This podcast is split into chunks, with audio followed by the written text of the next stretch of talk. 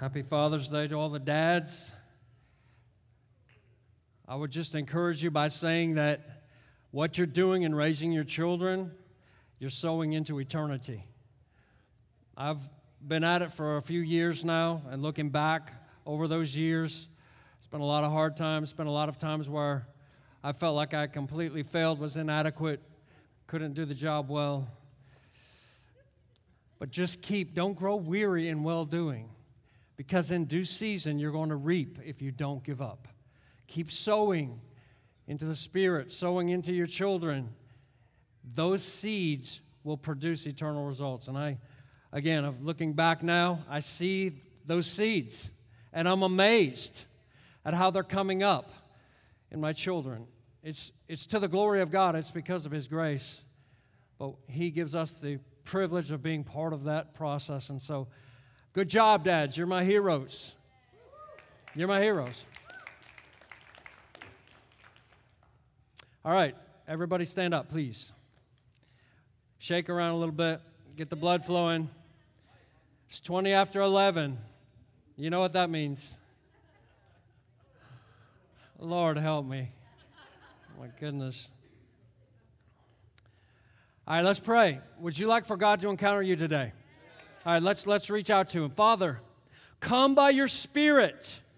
Implant your word, the living word inside of every heart and soul. I pray that you not let anyone escape here without an impartation and implantation of your living word. Let the life of your word be planted in our souls and our spirits that we would never be the same. Let eternity happen here, even this morning as we look into your word. And come, Holy Spirit, you are the teacher of the church. Come and teach us, reveal Jesus to us, reveal your heart to us. And let us be active in taking hold of what you desire this morning. We pray in Jesus' name. Amen. You may be seated. We're going to go to Philippians and spend most of the morning in Philippians, mostly in chapter 2. We'll start out with a verse in chapter 1 of Philippians. Now that I'm a grandparent, I have discovered that something that is really fun to do is to tell your grandkids stories about their parents when they were growing up. And um, just pondering and meditating over this message this morning, a story came to me that my grandfather, my father's father, used to tell me. He told it to me repeatedly. And uh, I've used that to title this message. And this was the story. He, he loved to tell me this, and he would laugh and laugh with a belly laugh after he told me. Don't get your hopes up too high. It's not that awesome. But he said, Your dad came home from school one day. He was probably 10 years old or so. And I saw he had this real sad face. He's just moping. And I said to him, Dickie, what's, what's wrong? He said, I, I was in a race today at school. And he said, I came in third. His dad's like, Third? That's not bad. That's not bad at all. How many were in the race? He said there was only three in the race. So the title of my message this morning is I am third. And, and where we want to go here, we're going to look at verse 27 of chapter 1 of Philippians. A lot of really meaty stuff in these chapters that I want to get into. We cast vision. How many got one of these bulletins? Okay, we're going to keep referring back to this because we're casting vision. And it doesn't just happen because you cast vision. How many know that? It happens because we're partnering with God in building what He wants. We believe with all of our heart and soul this is God's dream for His people, and specifically for us at Heart of the Father. His, God has a dream for us. The Father God has a dream for our body. We want to partner with Him in that dream. And so I'm just going to read you a paragraph in starting out before we get into the scripture here that we're going to talk about covenant community this morning. This is part of that dream. I have a dream that a covenant community would be formed in which every person is bound together as living stones in a holy temple. A place where love is not in word and tongue, but in deed and truth, where the relationships are supernaturally deep, and where love is sacrificial and real.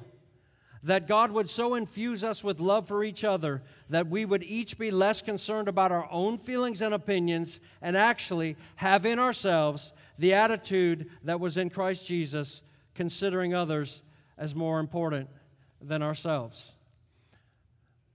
That's a mouthful, and that's a miracle. That doesn't just happen from our natural being nice people and liking each other. That's a miracle of the Holy Spirit that He works inside of us, that we have to partner with Him. We love the community part, right? Let's, let's be friends. Let's get along. Let's love each other. Let's hang out. Let's eat wings. Let's play dodgeball. All of that. That's great. That's wonderful. That's part of it. The covenant part is where the rub gets in. You know what a covenant is? You know the Hebrew word for covenant all throughout the Old Testament? You know what the verb that is most commonly connected with that is? Anybody? To cut. Because how God introduced covenant to Abraham was take these animals, cut them in half, put one half here, one half here. Take these birds, cut them in half, put a half here, half here. And then I'm going to walk through the middle of that. Covenant involves sacrifice, always. And so, covenant community sounds great. We're just going to be one big happy family, but the, the real deal is that it requires sacrificial life and heart. And, and rather than listing nine bullet points of how we're going to do covenant community and you sign up for every one of the nine, really what comes before that is that we have to get a mindset of what community is like. Our minds are screwed up when it comes to covenant community. I can tell you. You know why? Because we're Americans. We're radically individualistic. We want to have our space. Don't come too close. Don't touch me. Don't shake my hand. Don't smile at me. If you've ever lived in the Northeast, that's the way it is. If you walk out in public in the Northeast, I live in Connecticut and New York. The first time my wife and I went back, she was born and raised in Connecticut. We sat, were sitting in a mall in Bridgeport, Connecticut. I said, Baby, find me one person in this whole mall that's smiling. Just one. Just one. She couldn't. Because the Northeast culture is, is different than the South and even Florida. If you smile at somebody there and say hi to them on the street, they think you're a drug dealer or that you're going to rob them. And so they want you to but look, this is American culture. We're all radically individualistic. Okay? For to get what God wants in his body, we're going to have to change our mindset. There's no easy way to say it. We just are. Okay, verse 27 of chapter 1 in Philippians. Let's, let's go right to the word here. Only conduct yourselves in a manner worthy of the gospel of Christ. What is that to walk worthy of the gospel of Christ? So that whether I come and see you or remain absent, I will hear of you that you are standing firm in one spirit, with one mind, striving together for the faith of the gospel. Now, in our culture, for a group of people to have one mind, would you admit that would be a miracle? Have you ever looked at Facebook? Have you ever read the internet? Have you ever read the blogs? Have you ever read the comments on the blogs? Oh my goodness. Polarization is our culture. Everybody's opinion is right because it's theirs. How do we get to one mind? How do we think the same way? Well, we have to have a pattern that we're going after, that we're going to let our mind be molded to. And I'm saying that it is this. It is the mind of Jesus Christ. We'll get to in chapter 2 where he, Paul commands have the same mind, think the same way, keep thinking in the way that Jesus thinks. I'm here to say this morning, some of the things that I say this morning may cut. They cut me. That's what part of covenant is. If we're going to get to the place we say, God, come, have your way, come in all of your fullness, He goes, okay, build me a house where I can do that. And that is a people that are of one mind. Do you recall in reading through the book of Acts that those phrases are used over and over again as well? They were all of one mind and one soul. They were all in one accord, right? That doesn't just happen, that's a miracle. And we need God to do a miracle in us as a people, as a body here. We can get along and we can like each other and we can think you have a pleasant personality and all of those things. But to get what God wants, it's going to take God to do it. But we have to partner with Him and say, Lord, come and do that in me. If I need to be cut in my own heart and soul, if my individualism needs to be sacrificed to some degree, come and do it. This is where we're at in the process here of this vision. We're deciding if we're willing to pay the price or not.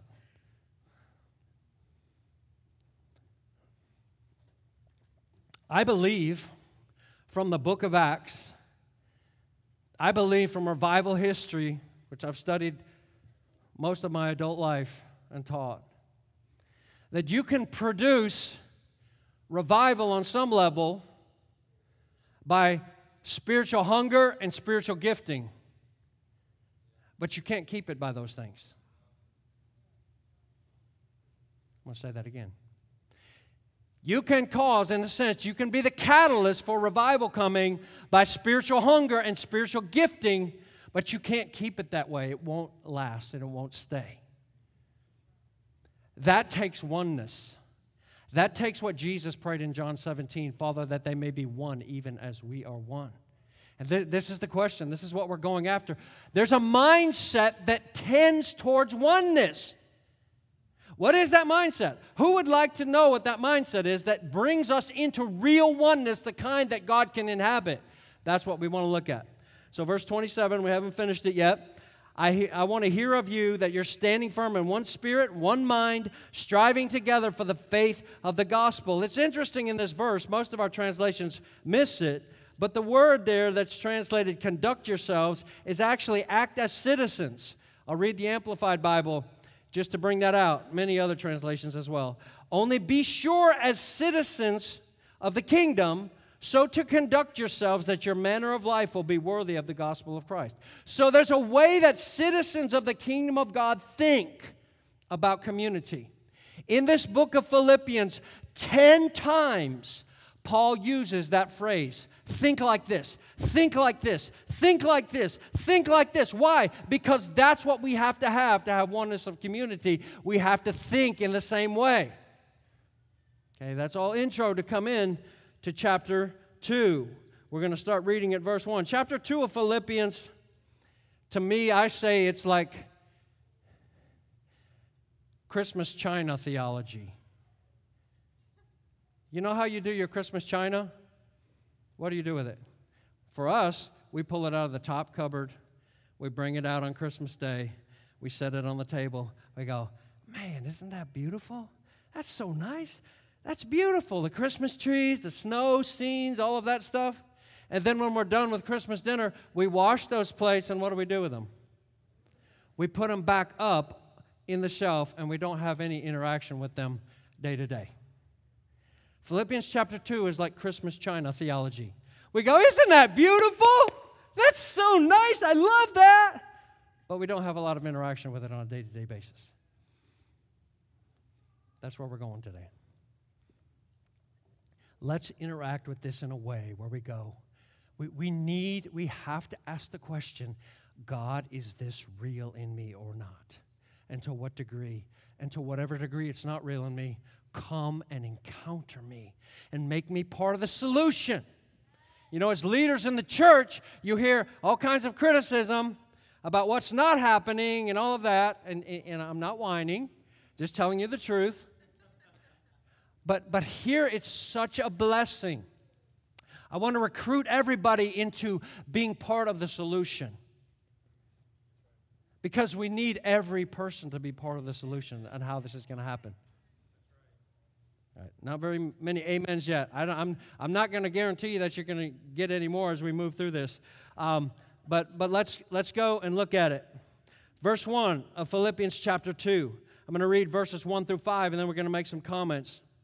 Therefore, if there's any encouragement in Christ, if there's any consolation in love, if there's any fellowship of the Spirit, if any affection and compassion, make my joy complete.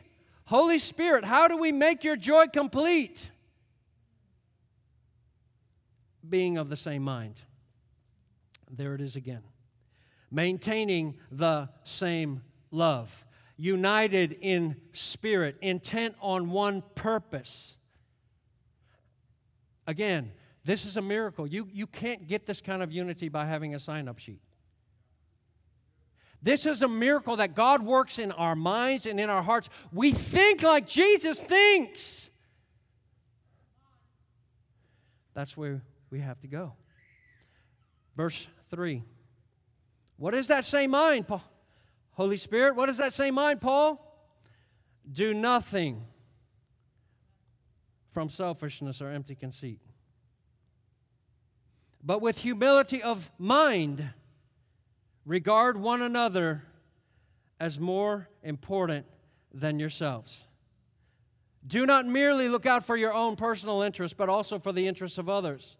Have this attitude. The Greek says, keep thinking this among you. Keep thinking this among you. Keep thinking this among you, which was also in Christ Jesus. Let's just pause there for a minute and look at verses 3 and 4. Do nothing from selfishness or empty conceit. Any testimonies? Any testimonies? How'd you get there? Oh, there's a little gap there in our Christmas Day theology. Do nothing from selfishness or empty conceit, but in humility of mind, regard one another as more important than yourself. Probably about 20 ish years ago, there was a movement that started, and it was uh, on the radio and in print as well. And, and the movement was called I Am Second. And what this brother did, and I laud him for what he's doing, he, he got celebrities like Chip and Joanna Gaines were on there, sports celebrities and others, and they're giving their testimony. And they're telling how Jesus changed their life from being a self centered person to now being a God centered person, and now they're not number one in their life, they're number two. Except we're supposed to regard others as more important than ourselves. So actually, I want to start a new movement called I'm Third. I'm third because Jesus is first. He's the unquestioned Lord of all. And I'm going to consider you as more important than me. It doesn't matter if I'm more gifted than you or smarter than you, it doesn't matter. I'm still going to consider you more important. C.H. Spurgeon, Charles Spurgeon, made this statement. He said, It's totally ludicrous and foolish to think because you have a greater deposit of wisdom or grace or gifting that you're better than somebody else. All you are, you're not better. He said, You're just a greater debtor. Because everything that you've been given is a gift from God for you to give to them. It's a different perspective. So I am not second, I'm actually third. So I've got an idea for a bumper sticker. You want it on a shirt? I am third. I think it would be a great conversation starter. I am third. Anybody want to sign up? The other one that I've got Here's a bumper stickers or T-shirts. I've got another idea. You know, you know, Salt Life, that whole thing that came out, Salt Life, life at the beach. I, I do love the beach and the mountains. Most people do. But what if we had one instead of showing the seashore and the palm trees and the ocean? It didn't say Salt Life; it said Servant Life, and it showed a picture of somebody on their knees with a bucket and a towel washing somebody's feet. Now we're talking kingdom. No, brother, I'm going to work and I'm going to make this money and I'm going to retire and I'm going to live on the beach and I. That might not be the mindset that produces what God's after. I'm second. Humility of mind, same mind. Keep thinking this among you. There's a mindset change that God wants to bring. And then look at verse 6, excuse me, 6 and 7 says this This mind, what mind was in Christ Jesus?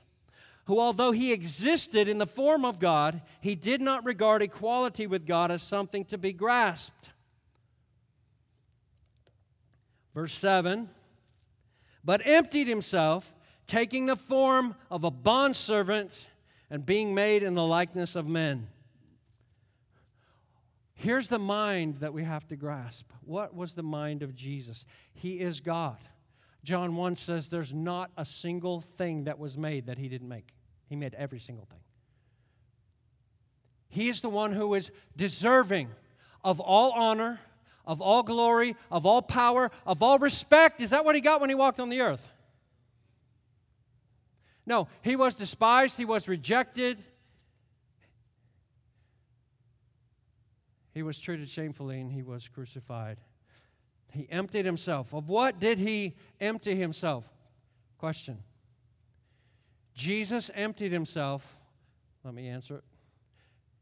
From my perspective, we could talk about a lot of things. This is a theological mystery. It's called the kenosis, right? In theological terms. This is where Jesus emptied himself. What did he empty himself of? Well, I think in a word, he emptied himself of what he deserved, of his rights, of his privileges. So let me give you four things here that I've listed that Jesus emptied himself of and see if you can connect with any of these things. He emptied himself of pursuing his own desires and agenda. John 6:38 says, "I've come down from heaven not to do my own will, but the will of him who sent me." This is not about so listen, this this is so classic Jesus. It's not about my ministry. Don't you get it? Why wouldn't you, if you were Jesus and you performed the greatest healing of healing a guy that was paralyzed for over 30 years laying at the pool, and you raised him up and he was healed, and then the first thing you tell him is, Don't go tell anybody. Don't tell anybody. Whatever you do, don't tell anybody. Jesus did that multiple times in the Gospels. You go, Well, it's because the crowds were too big. No, no, it wasn't. It wasn't. A lot of times it wasn't. The reason was because Jesus had no desire in himself to promote himself. If I get promoted, it's because the Father's promoting me, it's not because I'm self promoting. Self promotion is the air that we breathe in America. And we're all infected with it. Oh my goodness. Bible college, I've been to two different ones. They basically teach you there Go out and self promote. Make sure you connect with the right people. Self promote. Get online. Do all, all this stuff like that. I'm telling you, it's not the kingdom way. Whatever, say what you want. I, I told you this wasn't going to be a lot of amens today. Second thing that Jesus did, he didn't pursue his own desires. He laid that down. He emptied himself of his own desires and agenda. He emptied himself of the need to be recognized and appreciated by others. John 5 41, I do not receive glory from man. That's, that's greatness. That's greatness. John 8 50, I do not seek my glory. I was reading this week in book of Jeremiah, chapter 45. Anybody know who Baruch is? You know who Baruch is in the book of Jeremiah? Baruch is like Jeremiah's assistant. And he's the one who wrote down Jeremiah's prophecies. And Jeremiah would send him out into the community to read the prophecies. Well, who knows what Jeremiah's prophecies were like? It's no use resisting. You're going into captivity. If you fight, it's going to be worse for you. They're going to kill you. They're going to take everything you got. There's no way to fight it. God's mind's made up. Just forget it. Don't rely upon the temple. Don't rely upon your traditions. You're done. You're toast. You're finished. God's judging you. You're over. Well, that's not a popular message to go up and stand on stage and read the blog over. Well, I've got a prophecy from Jeremiah today. Like, he, like uh, Ezekiel says, when he came and spoke his prophecies, they said to him, All right, what's the bad news from the Lord today? Jeremiah was kind of that way. So Baruch was evidently a skilled man. He had aspirations of actually making something of his life. He got hooked up with Jeremiah, who was a real prophet but in chapter 45, this is so interesting. A whole chapter is devoted to a prophecy that Jeremiah gave to Baruch. It's chapter 45 of Jeremiah. It's only five verses. Baruch is discouraged. He's like, God, what am I doing with my life? all I get is rejection everywhere I go. This is not working out for me. I know there's got to be. Is there another prophet in the land? Like, can we hook up with a positive sort of a prophet? Here, here's, here's the prophecy. It's only five verses. I'm going to read you verse 5. Word of the Lord to Baruch. But you, are you seeking great things for yourself? Do not seek them.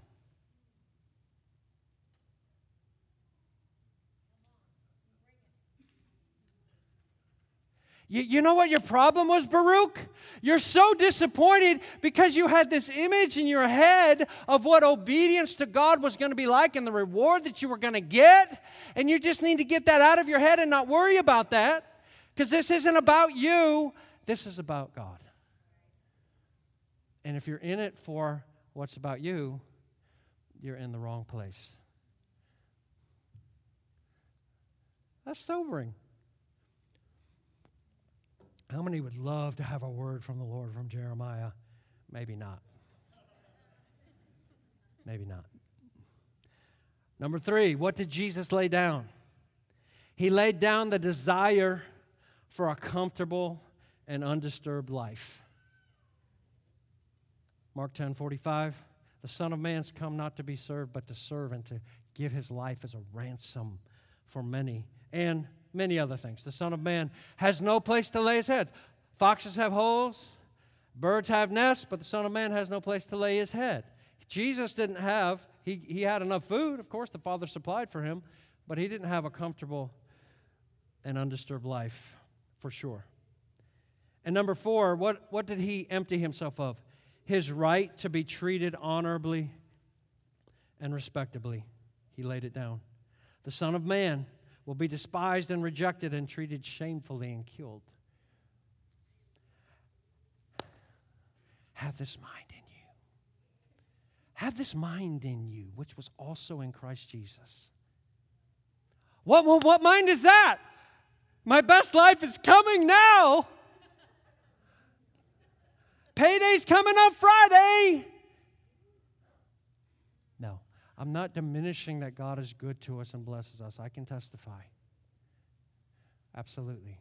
But I'm saying if we want the kind of community that God is calling us to, we have to have this mind in us that was in Christ Jesus of emptying ourselves.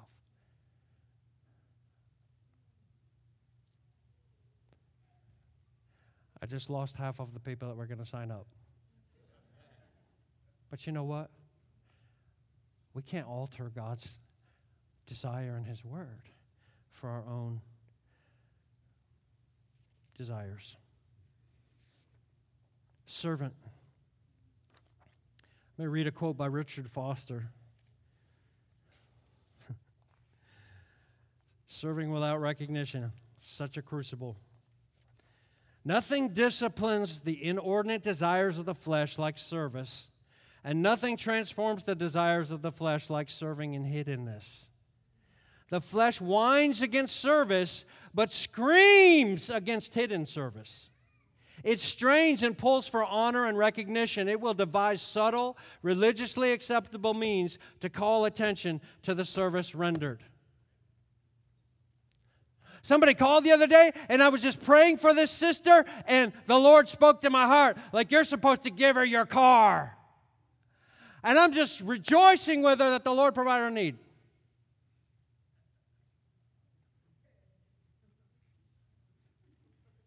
Maybe.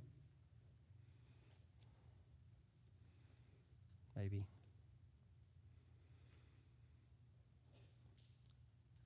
Verse 7 again. He emptied himself, taking the form of what? What did Jesus take the form of? A bondservant or a servant. You, you know what the Greek word is, right? It's the Greek word doulos. It's used all throughout the Bible, and it means slave.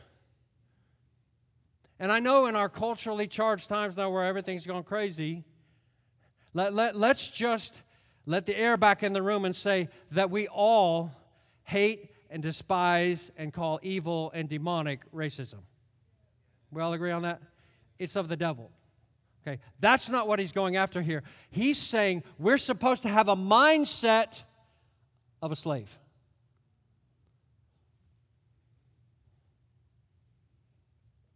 How do we do that? I'm going to read to you Matthew 20, verse 26 to 28. Do you know that Jesus is actually the one in the New Testament that used this analogy? And then Paul caught it from him of, of being a slave and of having that mindset. Jesus is the one who actually first used it. So in Matthew chapter 20, I'm going to read it to you real quick. Verse 26 to 28. You got it up there? You got it up there? Okay, I didn't put it on there. Matthew 20, 26 to 28. He says, You know that the rulers of the Gentiles lord it over them, and their great men exercise authority over them. It's not this way among you, but whoever wishes to become great among you shall be your servant. That's a different word. That's the word for deacon. And whoever wishes to be first among you shall be your slave. Jesus used this. He also told his disciples a very interesting story in Luke chapter 17. They came to Jesus and they said, Lord, increase our faith. And he said, If you had faith like a mustard seed, you'd speak to this mountain, be pulled up, plucked up, cast into the sea, and it would obey you. And then he started on this thing. What do you think? When a master wants to eat and the slave comes in from the field, does he sit down, clean himself up, and eat first? No, Jesus said. No. He goes and washes his hands and he serves the master and gives him what he wants. And then after the master's finished, he goes away he cleans himself up, he makes his own meal, but he always serves the master first and not himself first. And so Jesus says this in, in John, uh, Luke 17, verse 10. He said, In the same way, after you have done everything that you were commanded, you should say, We're only unworthy slaves. We've only done what we were told to do.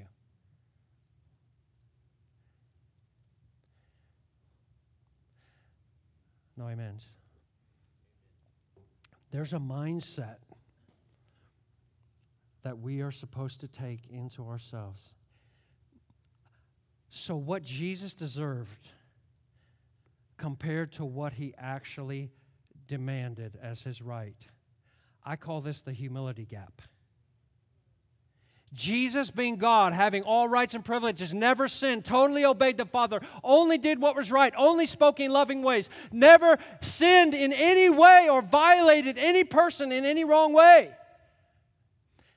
Perfect in all of his ways, we sing. And he came down and took the form of a bond slave. The gap is bigger than we can fathom of what he deserved and what he actually got. He got spit on, his beard got ripped out, he got beaten, pummeled, crucified. Our humility gap is much smaller, but we have a much harder time navigating it. This is our rights. This is what we get. And we're just ticked off about it. I can't believe they said that to me.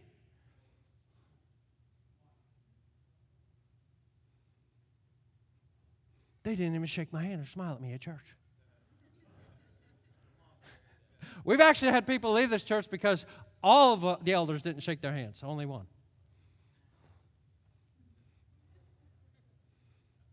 That's true.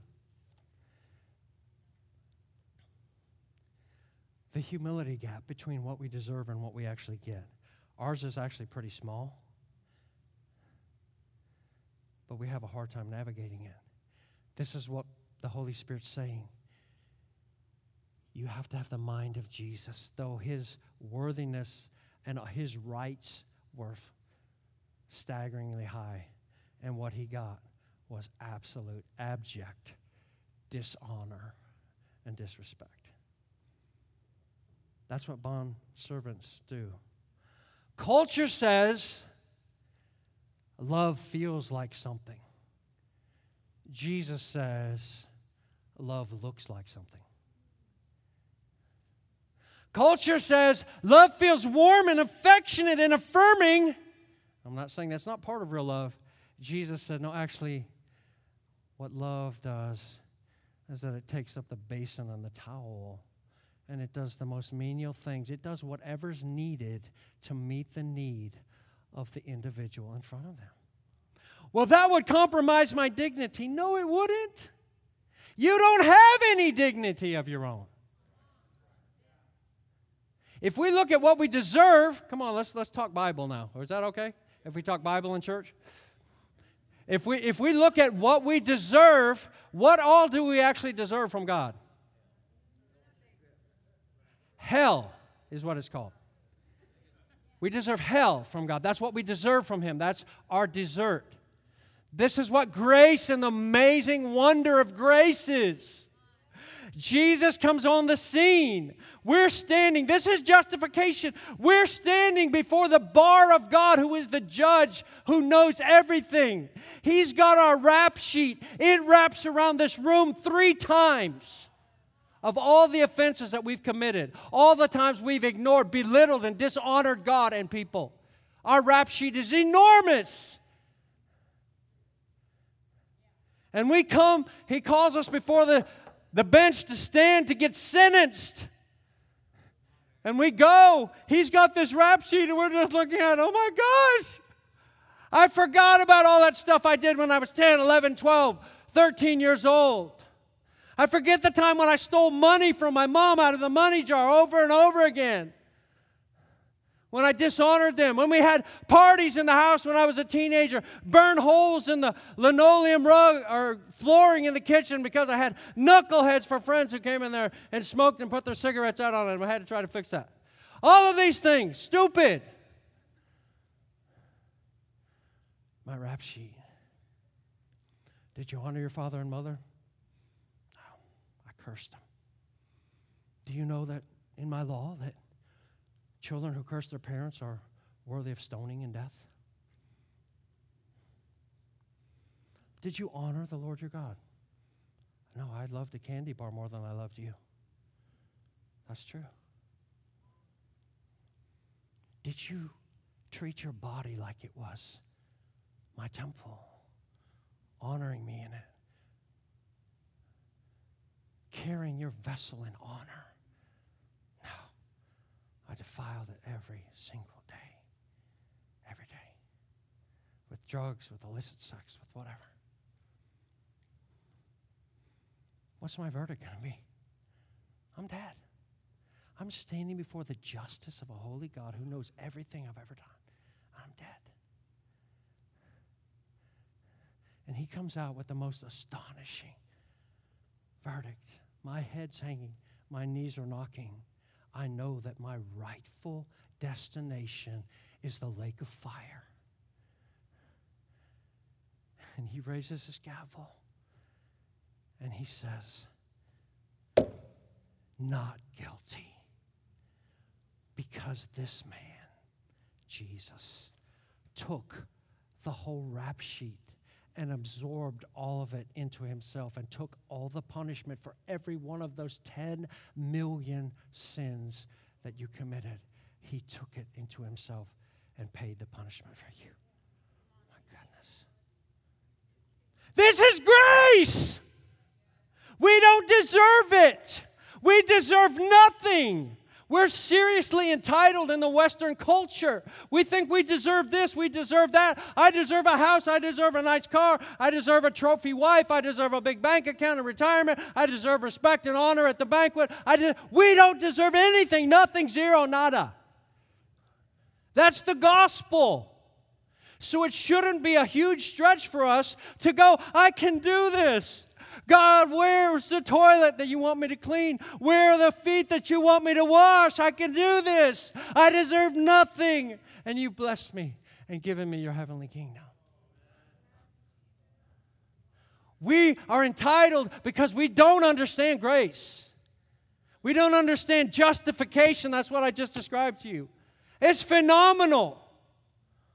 I used the example, I used to go to rock concerts as a teenager before cell phones and standing up in the front of the stage, all you you couldn't see anything. All you could do was smell pot smoke.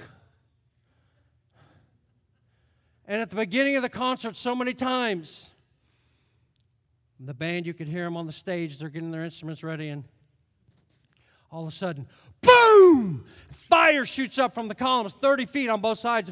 And literally, I've seen people fall on the ground. I mean, I've been up there and you go, ah! That's grace.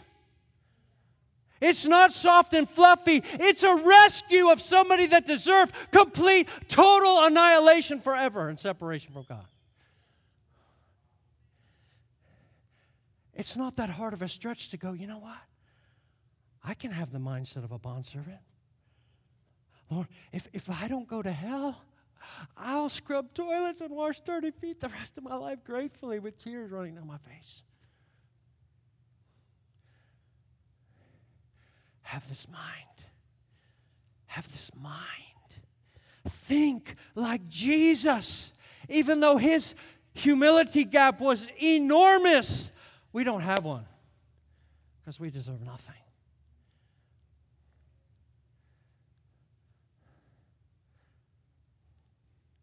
Be a bondservant. Have the mindset of a slave. We're not talking about being dominated by people, that's evil. We're not talking about being tortured, but that's evil. Jesus is using this as an example that everybody knew in the Roman Empire. You do what you got to do, it's fine. If God could get this echo from the hearts of his people, Lord, whatever you want me to do, it's totally fine. I'd do it joyfully. We would have a new day we would have a new day. When you see yourself in the light of grace, you're grateful for the air that you breathe because it is His air. You're grateful that He preserved your life. I can think of multiple times in my life, even before I was saved, where if God hadn't supernaturally came in with angelic power, I would have died and gone to hell. Riding motorcycle, flying down the road, no helmet, Total idiot. They had paved the road. One part was this much higher than the other. Cars were coming. Didn't have a license, of course. And so I'm riding down on the low part, flying. Here comes cars. Got to get up on the other. I had a buddy on the back of it.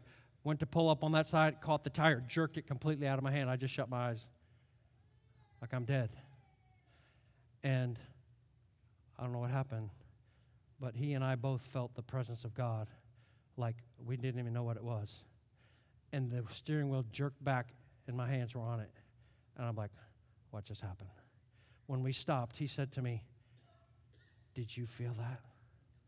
What was that? I said, I don't know. I know now. Grace, God's mercy. Culture says love feels like something when you love people, it just makes you feel a certain way, or you feel a certain way and then you can do something for somebody. Jesus said, No, actually, love looks like something. It looks like a bond slave who does whatever is needed to be a blessing and to serve that person. Another quote by Richard Foster. I know you enjoyed the first one so much. Let's go for another. A natural and understandable hesitancy accompanies any serious discussion of service. We experience a fear that comes out of something comes out something like this. If I do that, people will take advantage of me. They'll walk all over me. Right here, this is so good. We must see the difference between choosing to serve and choosing to be a servant. When we choose to serve, we're still in charge. We decide whom we will serve and when we will serve. And if we're in charge, we will worry a great deal about anyone stepping on us, that is, taking charge over us. But when we choose to be a servant, we give up the right to be in charge. When we choose to be a servant, we surrender the right to decide when we will serve. We become available and vulnerable. Self righteous service picks and chooses whom to serve. Sometimes the low and defenseless are served because that will ensure a humble image. True service is indiscriminate in its ministry. It has heard the command of Jesus if anyone wants to be first, he must be the very last and the servant of all. I like what Mother Teresa says I belong to Jesus, and he must have the right to use me without consulting me.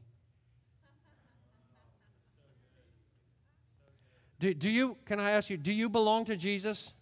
Does he have the right to use you without consulting you? Okay. We, we need to get awakened. I, I feel to this grace. You, you know, now you know why the Bible commands us over and over again to be filled with gratitude. Why? Because you were going to hell. And nothing you could do would have stopped you. Justice demanded it, except God, who was rich in mercy. And because of the great love with which He loved us, when we were dead in our sins and trespasses. We weren't sick. We didn't need an extreme makeover. We were a corpse. We were dead. God came in the man Christ Jesus, rescued us.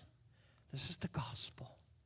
The gospel message is geared in some sense to change our mindset about what we deserve and our rights and to make us into bondservants and slaves. You know, Paul says multiple times in his letters, Paul, a bondslave. That's the word doulos. Says he's a slave. Paul, a slave of Jesus Christ and an apostle.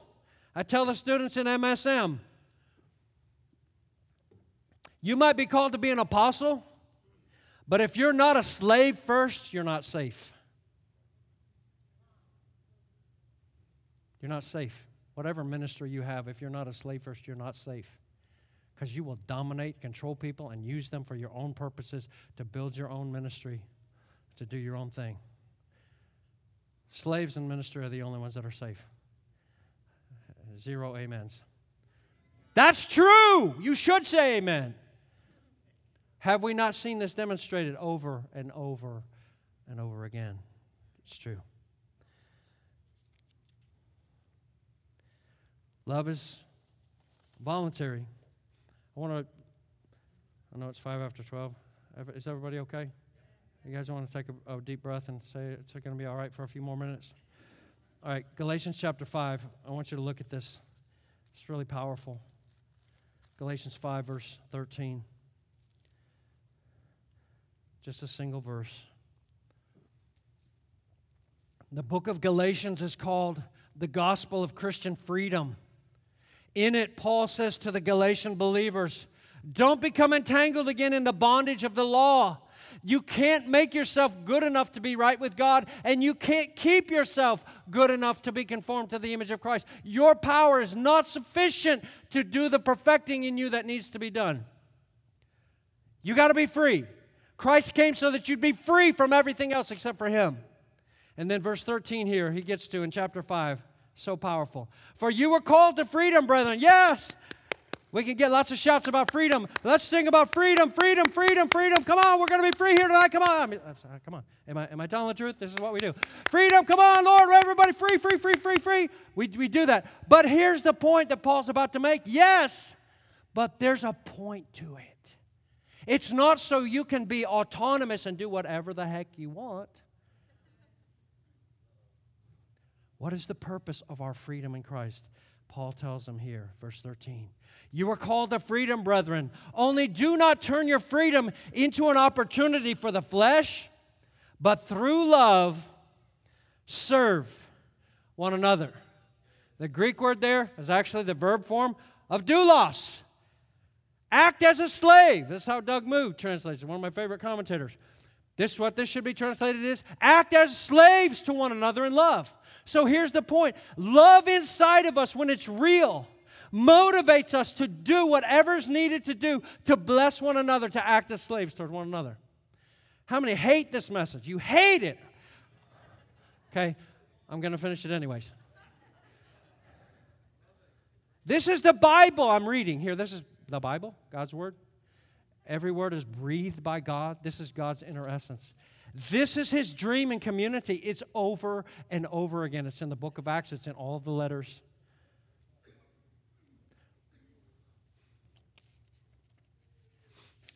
I'm going to read you just a few translations of that verse. That's because I want to rub it in. But make yourselves one another's loving slaves. You must use your Christian love to serve one another as though you were slaves. You were called to freedom, brothers, only not freedom for the impulse of the flesh. Rather, be enslaved to each other by love. Another one, by love's promptings, become bondmen to one another. In love, act as slaves toward one another. In love, perform the duties of a slave for one another. How many don't like any of those translations at all? None of them. Okay, we want to go back to serve because serve gives us the right to choose when and where and how we're going to do it. This is the difference. When you're a slave, you don't choose because you have a master in heaven. And whatever he says, whatever he puts before you, you just say, Yes, of course. I exist. Kenneth Wuest said that that word doulos means one whose will is swallowed up in the will of the master. Our will when we rightly relate to Jesus as our Lord, which is how you get saved. Amen? Okay, start that again. When we rightly relate to Jesus as our Lord, which is how we get saved, amen? We make Jesus Lord. He doesn't come to be an honored guest in our life, He comes to take over. He wants to look in your sock drawer. He wants to look in your bank account. He wants to look in your viewing history. He wants to look in your words. He wants to look in your thoughts. He wants to look in your fantasies. He wants to look in everything because He's coming as Lord to take over. That's the beauty of the gospel. He doesn't just come to say, okay, you're forgiven for your sins, but you're going to be this broken mess for the rest of your days. No. I'm going to make you into the image of my Son. Hallelujah. How's everybody doing? You okay with me ranting like this and spitting? I've already had COVID in, so you're not going to get it.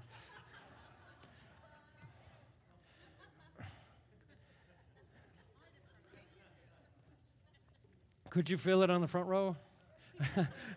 she said a little bit. All right. All right, let's look at verses 8 through 11. I'm, going to close. I'm not going to finish the rest of the chapter I wanted to, but um, let's go verses 8 through 11, and then we're going to close with this. Then we're going to take a little test. Verse 8. How, um, sorry, still in Galatians. Philippians 2, verse 8 says this Being found in appearance as a man, he humbled himself by becoming obedient to the point of death, even death on a cross. We can't fathom how gruesome and how grisly crucifixion was, but it was called the death of slaves. That's what it was. For this reason, also God highly exalted him and bestowed on him the name which is above every name. So that at the name of Jesus every knee will bow. It's beautiful just to read it, isn't it? And those who are in heaven and on earth and under the earth, and every tongue will confess that Jesus Christ is Lord to the glory of God the Father. Two points I want to make out of this, these three verses. The exaltation by God is directly proportional to our humility, obedience, and servanthood. It's directly proportional. Is, is that not what this passage said? Because he humbled himself more than any man, God exalted him more than any other one and gave him the name that's above every name. There's a proportion to the degree that we humble ourselves and we have this mind, that's the degree of exaltation that God brings. The second point that we should notice is that the exaltation by God is sometimes delayed until after we're dead.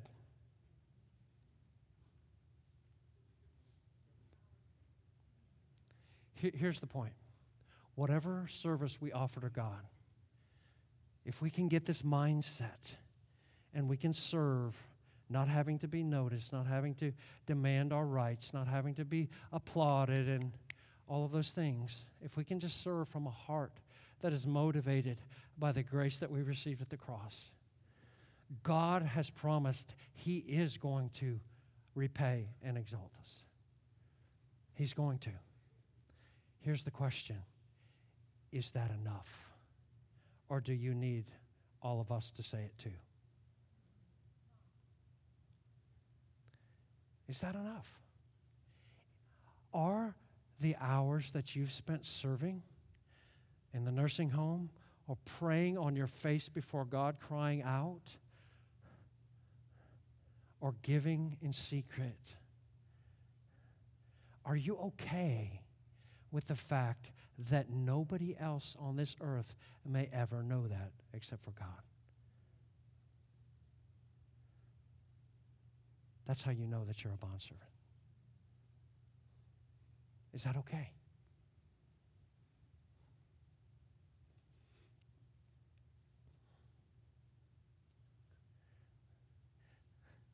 Now, you know why I call this Christmas Day China theology. If you haven't been cut by this passage, you haven't heard it. This is phenomenal. This is the literally the mind that motivated the Son of God in his ministry and took him to the cross. That can be in a person.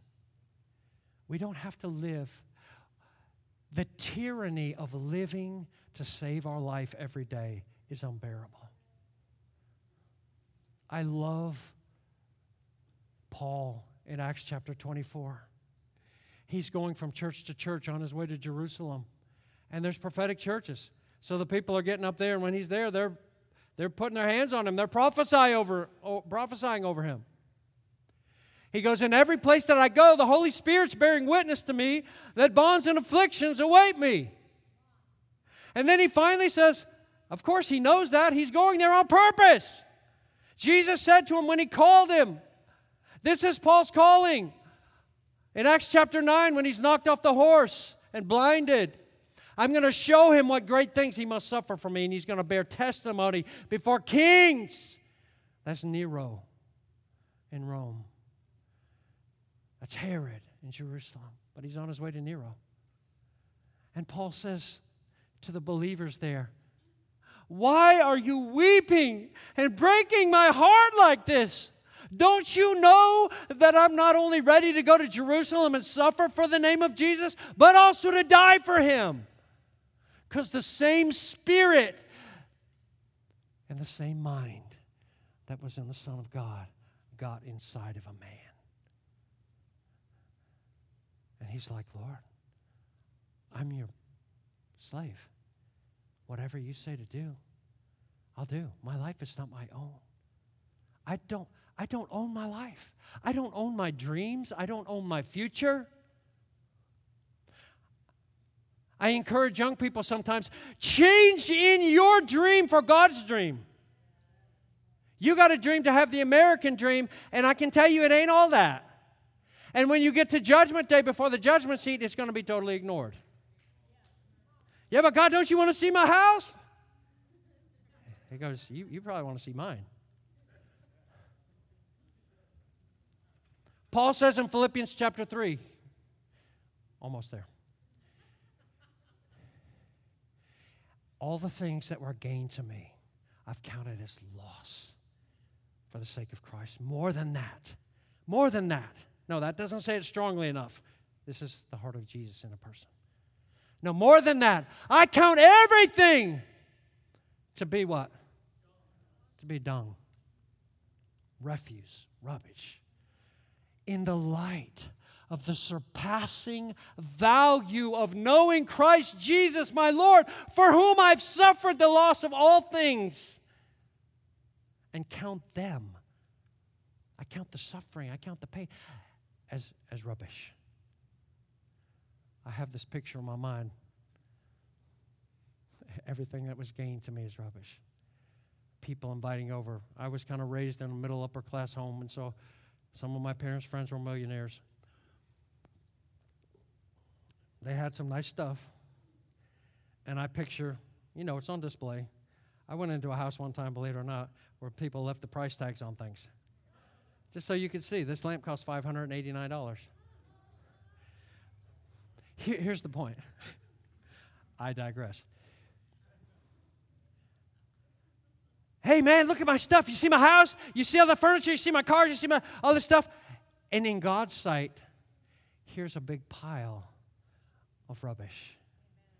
And we're going, God, you see my rubbish? Isn't that awesome? It's so beautiful, that rubbish. And he's like, Really? You, you really are delighting over that. That's really what delights you? That, that's rubbish compared. You, you're not getting the comparison and value here. The value of knowing Christ Jesus as Lord so far exceeds that, that all of the nice stuff is rubbish in comparison. Is that the way that we pursue God? All right, you ready for your test? And I'm going to close out. Thank you for being patient. And thank you for allowing me to spit up here. All right, kingdom mindset test. Everybody ready? Four questions. Not difficult. Here it is Kingdom mindset test. Number one Do I regularly empty myself of things precious to me to serve others? Number two, do I chafe when my own rights and reputation are not being honored?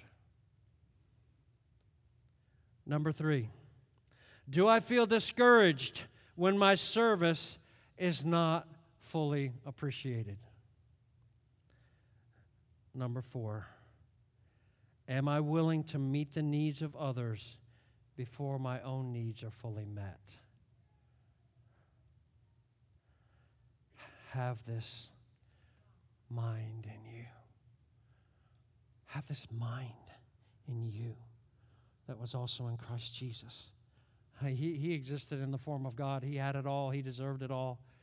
But he humbled himself to the lowest place. Even the he couldn't go any lower than crucifixion. That's the lowest. Have this mind. Have this mind. If God could get a people that were all of the same mind like this, what could happen in their midst? What could happen in the midst? This is what the Bible calls love. That's what we're called to. I want you to bow your heads with me. I'm going to pray.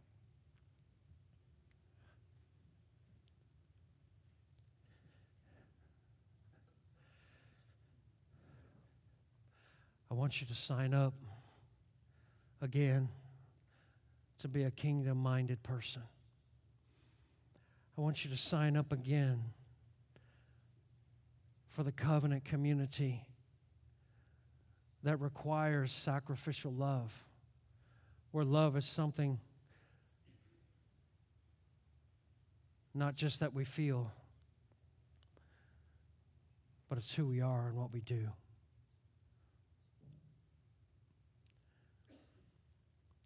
Father, I pray for us.